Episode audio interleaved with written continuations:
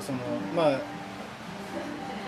その影響力があるポジションにいたらまあな何でも仕事になりそうですよね。はい。言ってしまえばこう集客的なところ。そうですね。とかで自分がやりたいことがあるからこそ自分が影響力を持てる人になろうみたいなところの積み重ねじゃないですかね。そういうブログだったり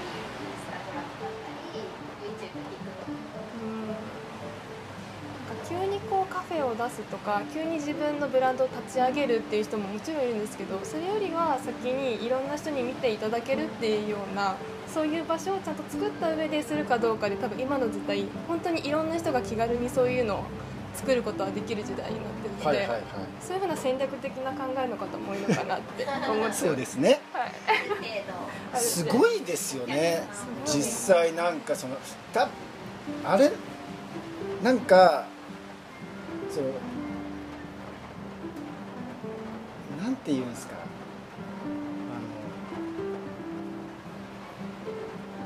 リスクゼロをすごい狙ってるのかなっていう気がしてもう何にしろ失敗しないで成功率を上げる方法上げる方法をすごいこう使う駆使してるのかなっていう気がするんですよ。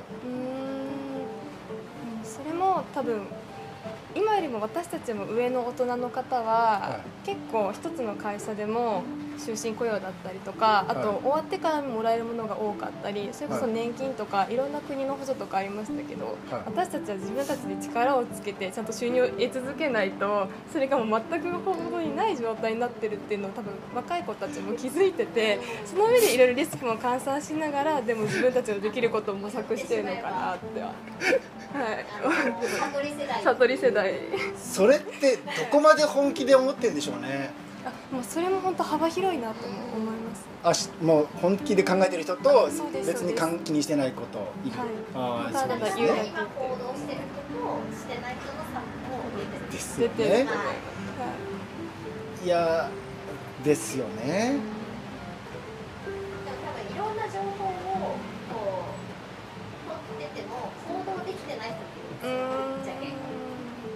や僕からしてみるともうほぼほぼ行動してないと。思い。ますうんそうですね。体感的には。でもやっぱそこでお前がさっき言ってらっしゃったこうリスクっていう部分だからやっぱ自分ができるところからしていこうっていうのが多分今の世代だと思い。ますあまあね。なんならもう一つとか二つで大きな収入よりかは何個も何個もポケットを取っていったら何かどこかうまくいかなかったとしても他で取れてた方が多分安定だなっていうのもあると思うので、はい。その辺も多分考えてる子が 多分うん自分で動いてる子多いのかなと思ってそうですね。そうです。そうですだからいろんなものにある程度手は出せるものは出してるのかなと思います、まあ、それがいいのか悪いのかはそれぞれの価値観にはもちろんよりますけど。そうですね。いやいるいるじゃないですか、い。ネットの中にはいるじゃないですか、はい。そういう人たち。はい。でもその一般人レベルでどのくらいいるのかなとはなんとなく思ってましたけどでもなんか新幹線とかに乗ったらはい。後部座席で若い子がそういう話してるんですよ。なんかはい。意識高えと思いながらなんか新入社員なのにすでにもう次のこといろいろ考えて会話してるとか。へどうですか？ーいいことですか？いいことだと思うんですけどあいいことだと思います。でもただその意識が高いのとそれに知識も追いついてるかどうかっていうのは結構問題だなとは思って意識高いのに知識がなかったら結局変な話も乗っかっちゃうじゃないですか。なので、あはいはい。ちゃんと意識高いならそれほどの知識とかそのちゃんと信用できる情報っていうのを取ってからもちろん踏み出してほしいなとは思うんですけど確かに。そうですそうですなんでその新幹線のこの話ももう行動力あって素敵だなと思うんですけどその話の内容にも本当よるなとは思い。いやました確かにそうですね情報社会でありふれてますからねうん今はいやそこすごく難しいいやと思いません？そうなんです。だってもう何が正解かっていうのはもう分からないじゃないですか。個人レベルで調べてる間は。うん。だからが言ったことが正解っていう。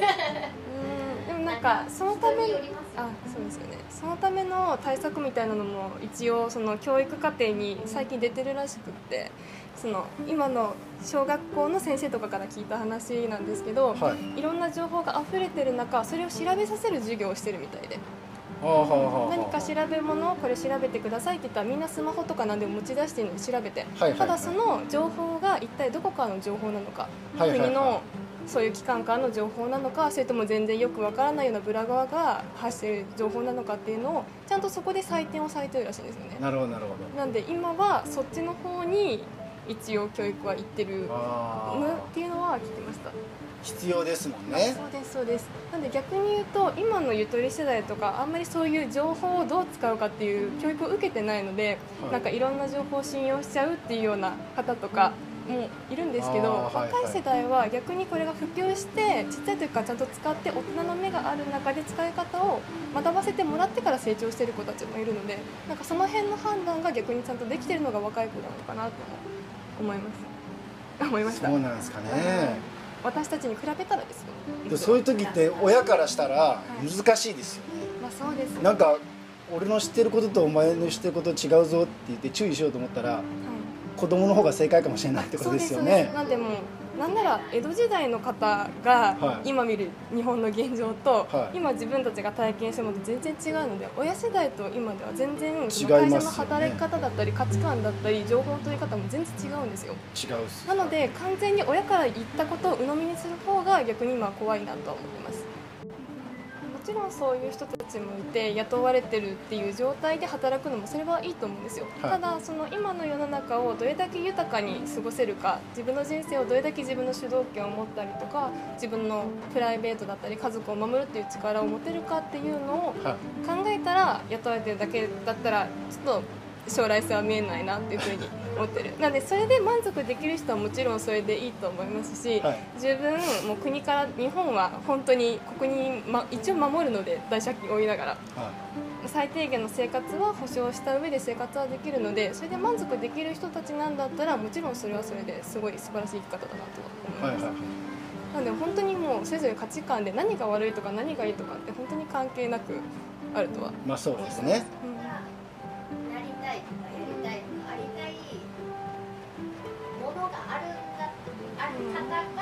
現状がやばいなって気づいて行動を起こしてるみたいな人がいやそれで言ったら若い子たちってどうなりたいのかなっていうのが興味あるんですよ。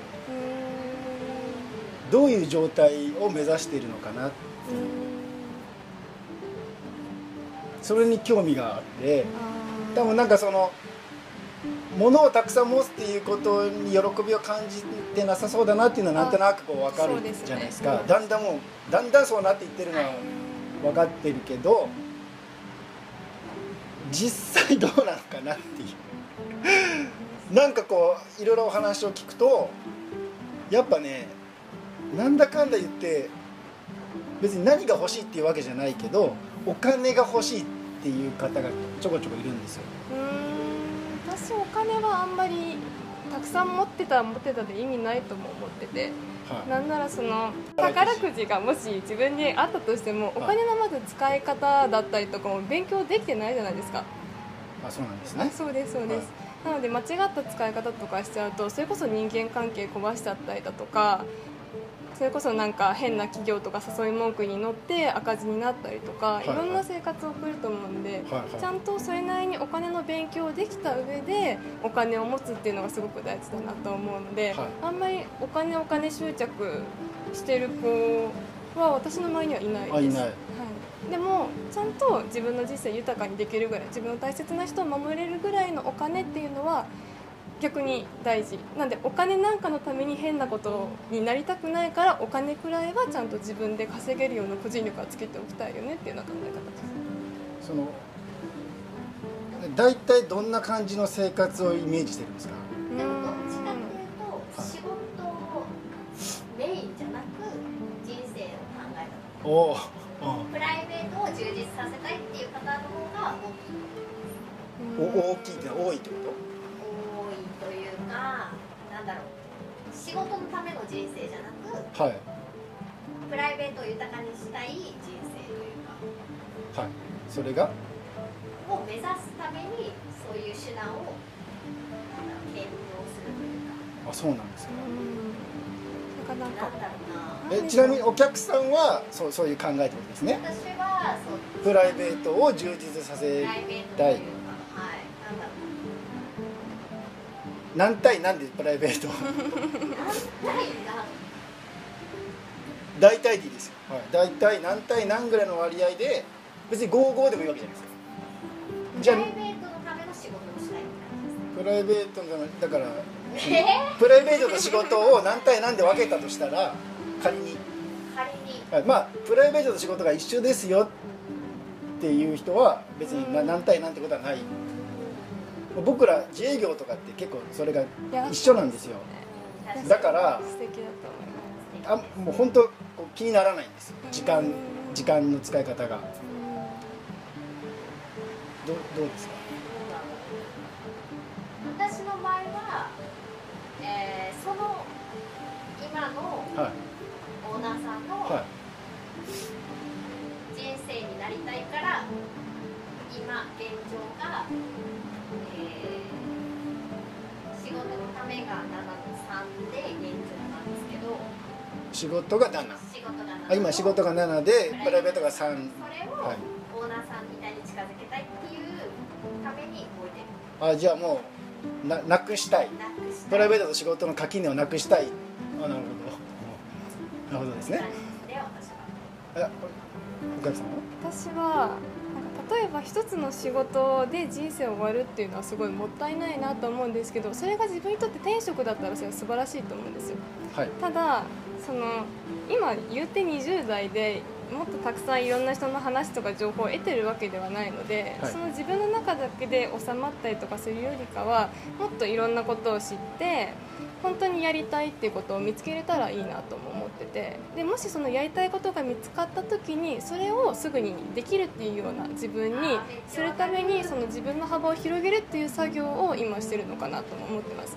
例えばそのめちゃめちゃ忙しいブラック企業で働いてたらもし自分が本当にやりたいことが見つかったとしても時間も割けませんし余裕もないじゃないですかだったらそうですね。ちゃんと時間の余裕だったり自分っていうのをコントロールできるような状態に整えるっていう作業を今してるのかなと思う。なのでそのためにその自分の仕事だけじゃなくてその自分の幅とか余裕っていうのを作るためのそのために必要な仕事っていうのもこなしていく必要があるのかなと思ってます。本当ですか？